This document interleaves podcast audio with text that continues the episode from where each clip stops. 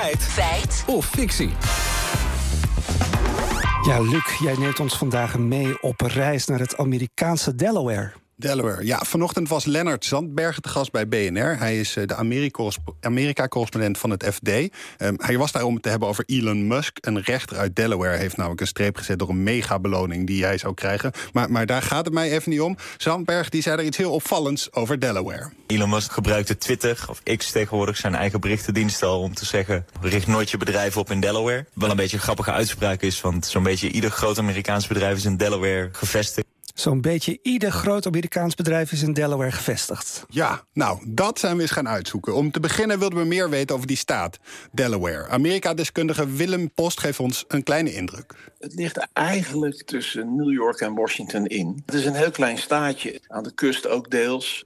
Het bos, het is best een hele mooie staat. Maar ja, je rijdt erin en je rijdt eruit. Het is allemaal voor Amerikaanse begrippen sowieso eigenlijk heel erg kleinschalig. En dat geeft ook een bepaalde sfeer wel in die staat. Dat je het gevoel hebt van uh, ja, echt lekker in de provincie, een beetje knus, hè, een beetje onder elkaar. En, en Biden beeldt dat natuurlijk ook wel eens uit. Hè, van, This is the real America. The real America. Ja, na, na Rhode Island is dus de kleinste staat van Amerika. En Maar- volgens... uh, Ja?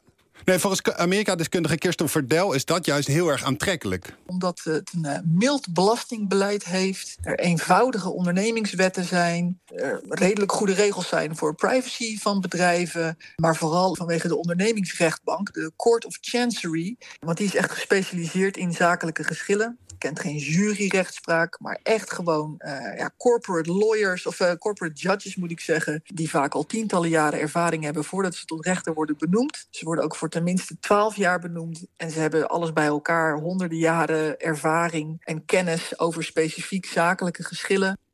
Ja, en dat is voor bedrijven natuurlijk heel erg gunstig. En wat voor bedrijven zitten daar dan eigenlijk allemaal in Delaware? Nou, zeker niet de minste. Luister maar even naar wat Verdel daarover zegt. Er zitten allerlei soorten bedrijven, maar Delaware is vooral bekend omdat meer dan twee derde van de Fortune 500 daar zit. Dus, eh, dat zijn de grote bedrijven in Amerika.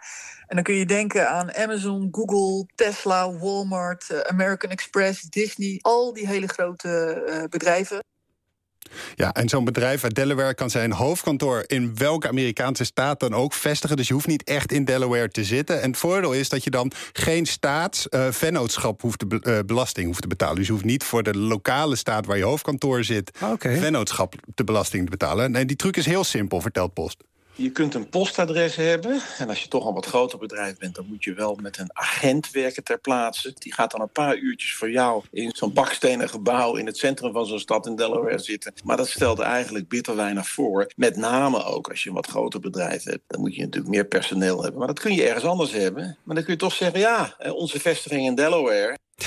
Maar heeft Delaware daar als staat dan zelf ook nog iets aan? Ja, absoluut. Delaware heeft er absoluut baat bij, zegt Post. Je praat echt over meer dan een miljoen bedrijven. En dat in zo'n superklein staatje, ja, dat levert toch het een en ander op. Ja, dus de belastingpot die wordt flink gespekt. Het doet me denken aan een heel klein Europees landje. Nederland heeft natuurlijk ook allemaal regelingen die het voor bedrijven aantrekkelijk maken om eh, zich hier te vestigen. Is dat nou te vergelijken met Delaware? Nou, dat ligt een beetje aan het type onderneming, zegt Verdel.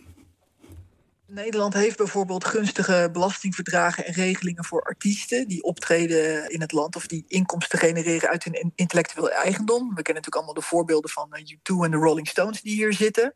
Ik denk dat het voor hele grote Amerikaanse bedrijven minder interessant is om in Nederland te zitten, omdat Nederland toch weer heel veel belastingverdragen kent. Maar niet alleen belastingtechnisch.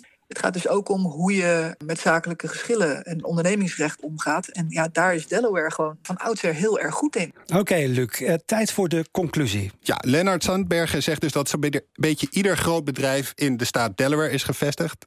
Dat klopt. Eh twee derde van de Fortune 500 zit daar. Dat zijn de grote namen zoals Tesla, Disney en Amazon. Dus wat mij betreft is deze uitspraak absoluut een feit.